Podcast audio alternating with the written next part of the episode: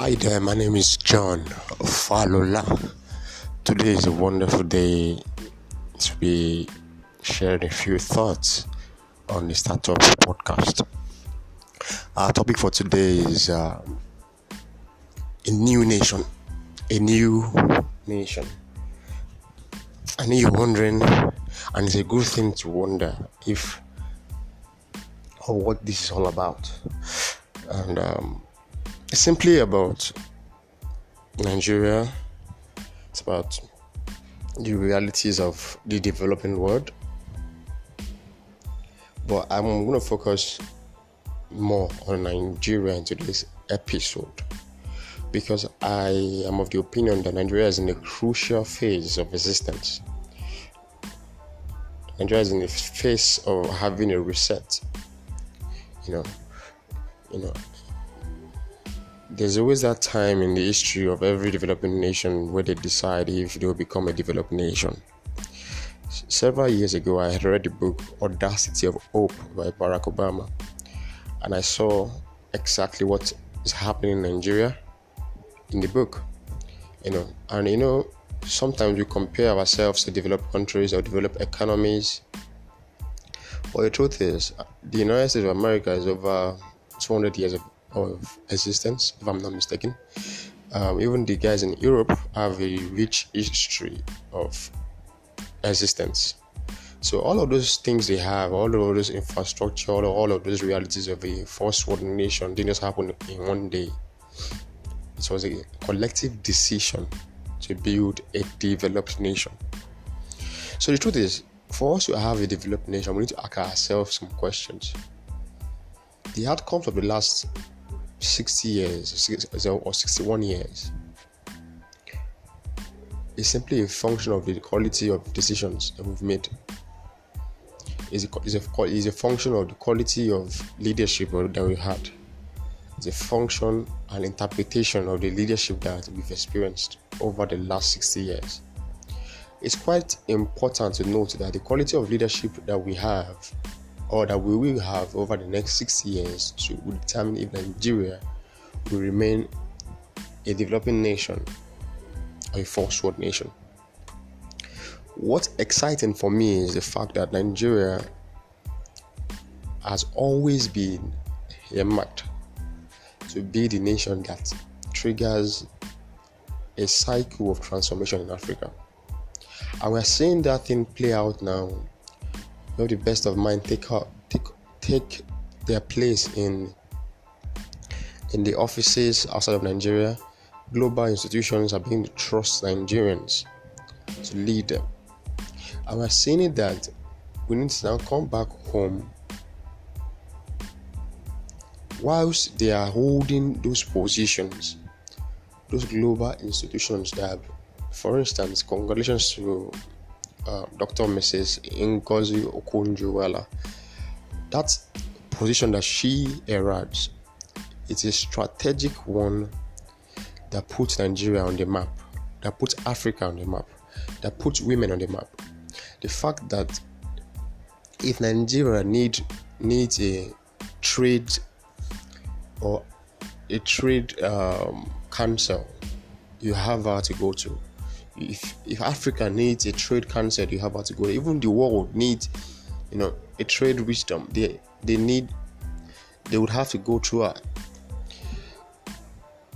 why is it important for us to know that our greatest resource is not in places, is not in our natural resources, it is in the quality of human beings that we have in this nation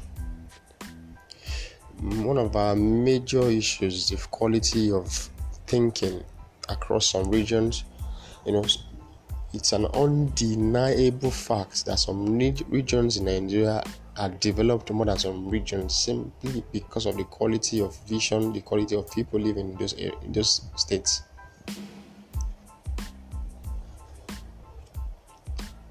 I grew up in the east, Enugu, and the coal city was has always been one of the most historic towns, as in one of the most um, beautiful towns in the east. They had they had always had their landmark infrastructure.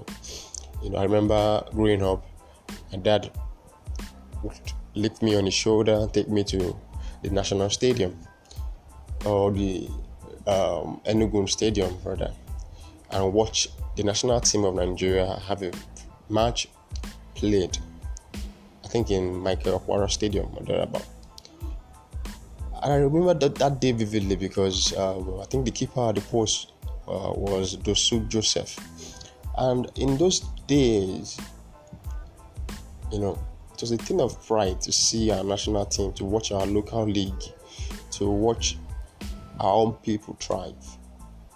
You know, and when that day and age where Nigeria will be forced to begin to look inward in every sector, from sports to um, entertainment to um, music to you know um, banking and finance to healthcare to every single parastatal in government, civil service as a whole. There's that need for us to have a rethink, you know, and ask ourselves. And it's not a function of one person, it's not a function of just a messiah, it's a function of a collective decision by the people to say we have had enough of an underdeveloped nation. I have never seen a nation that decides to become developed remain remain remain undeveloped. I will take that again. I have never seen a nation that decides to become a developed nation remain un, underdeveloped. And throughout history, from Singapore to Dubai and um, Malaysia and the likes, there were the recent stories of nations that decided or the leadership decided that the people deserved better, even when people didn't know they deserved better. I'd like to take Singapore as a case in point. Singapore's story is so exciting and interesting that the president had to document, I think, one of their lifetime presidents, I think it's late now, uh, Lee Kuan Yew, had to document the trials and the sacrifices it took them for them to have the Singapore of today. Singapore doesn't have a natural resource, but they developed the best of human capital. All they needed was to have the best of seaports and become a regional ch- channel for people to bring in the best of items to the region. So they traded their waterways, they converted their their strategic position in Asia, you know, to become a point, a center of commerce and that improved or that sustained them through difficult times of history. Over time, they had evolved. They had, you know, they had improved. They started doing some level of productions. Even Malaysia is number one in palm oil production. You know, they've started. In, they they went through a phase of industrialization as well. And the truth is, we went through the highs of um, Lee Kuan Yew in his book I realized that Singapore equally had a multi tribes living within it. Theirs was even worse. Theirs was um, different people that emigrated from different places, from China. You know, they were Malays, and they emigrated into Singapore but they had to coexist to produce what Singapore is today. Yes, many of us will argue that Lord Lugard or the UK played a huge part in what Nigeria is today to have us am- amalgamated into today's reality. And the basic truth is this in 1963, the North decided to leave the nation, but the UK, under the leadership of the Queen, gave them a better advice to go into leadership positions. So since then, the North had assumed that leadership positions were their birthright. They had politically taken it as a career to fill in the most offices in the civil service. They had taken it as a lifetime journey to push their people into all these positions of power in the military, virtually every single service point in the nation. The big question is this it's neither a bad thing for a set of people to be ambitious, to say they want to be in every key decision making uh, um, rooms in the nation. But what is quite important is for us to have the best of minds, irrespective of tribe, being or being at the helm of any single position in this nation. That means that if you're going to choose someone to do anything, we should begin to start looking at the best platform. You start looking at how best to get it done through the best of minds. The era whereby we have the worst of us lead the best of us is over.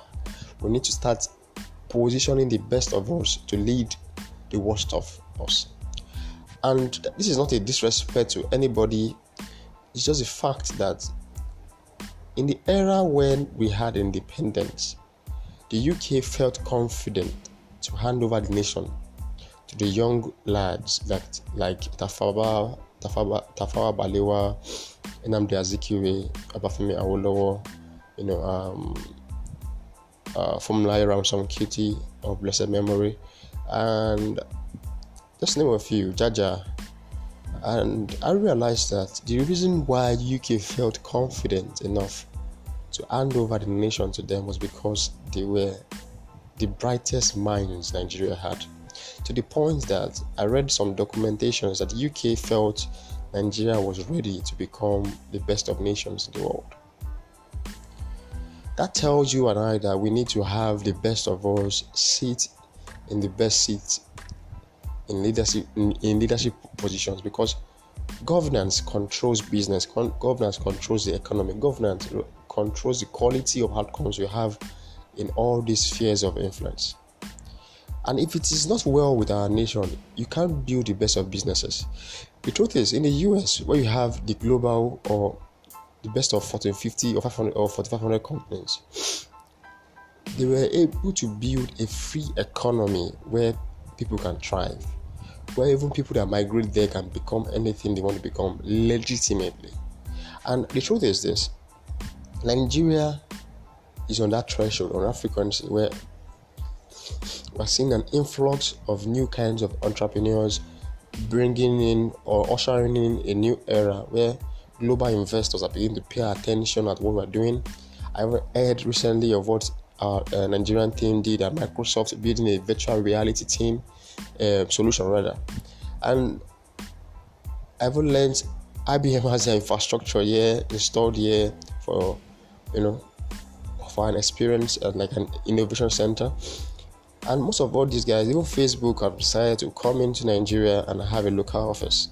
I learned Amazon is on, is on its way, and Spotify just came into Nigeria as well. So it shows that the world is listening. Even Cash App belongs to the, um, the Twitter owner, Jack. It shows that the world is beginning to realize that Africa has, has its place in the Committee of Nations. And the truth is, at this generation of young minds, no disrespect to the older generation because their wisdom cannot be disputed. But there's something unique about these young minds that has not been seen before. The commitment to build a nation has never been at, at an all time high like this before.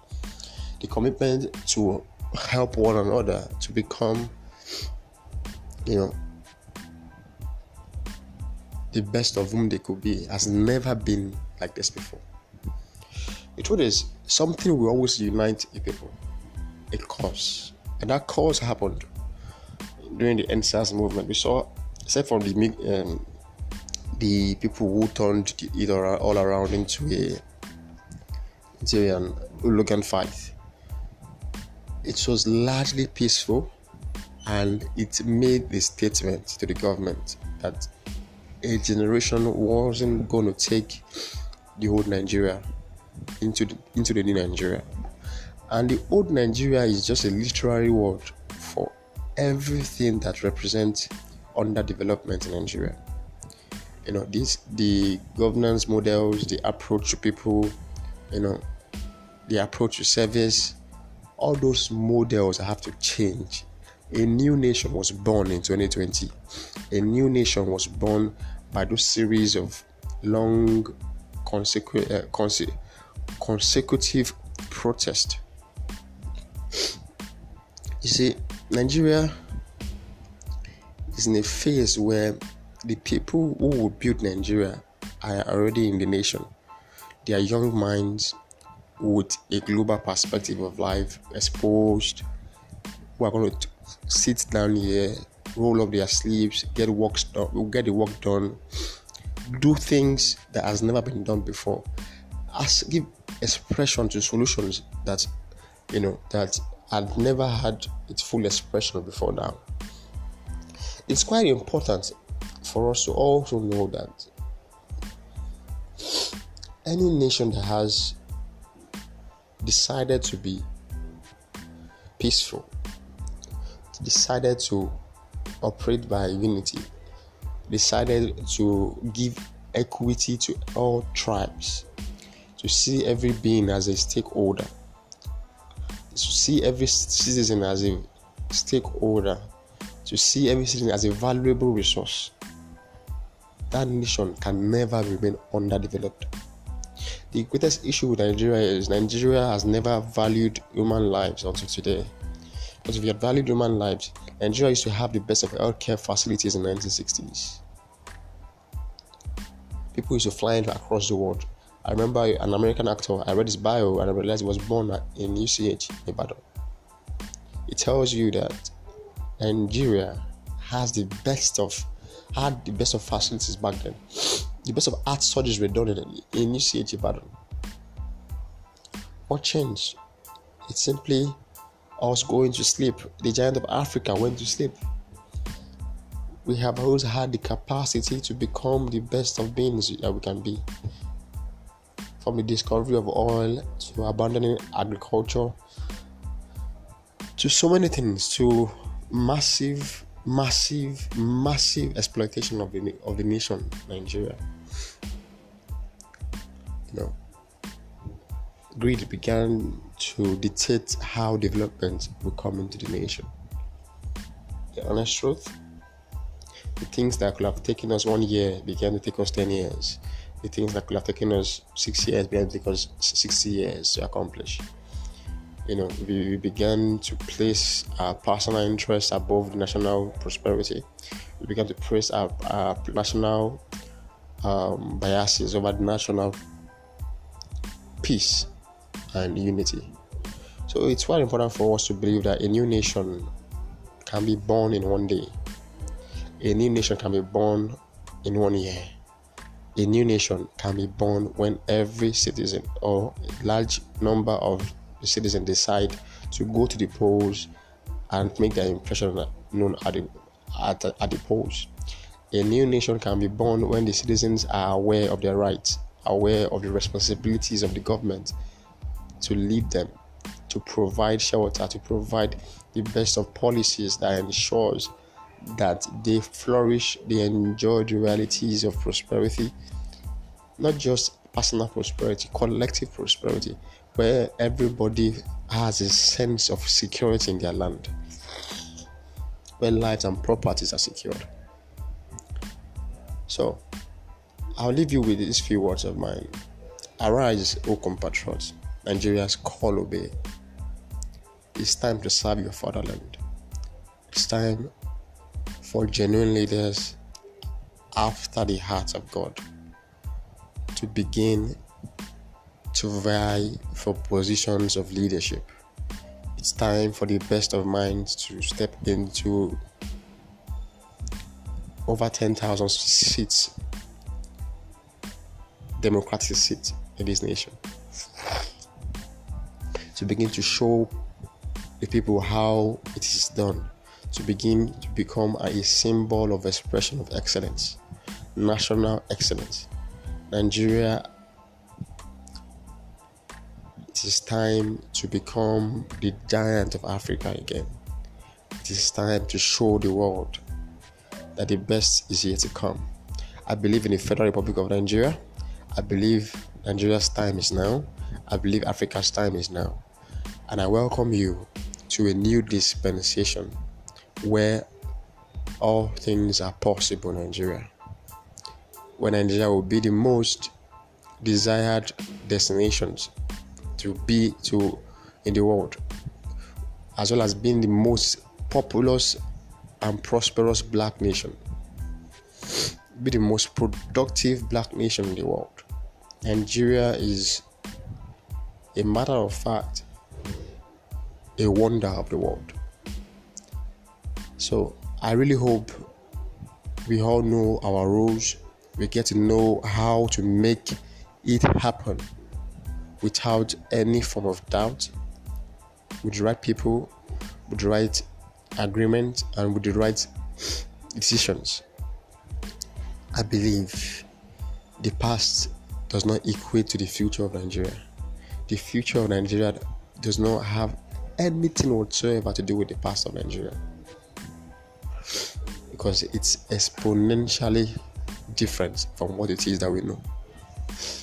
So, to take a huge paradigm shift for us to lead our nation to become the most desired destination, to become the most productive black nation in the world. So, thank you so much for listening to this episode. Join me next week.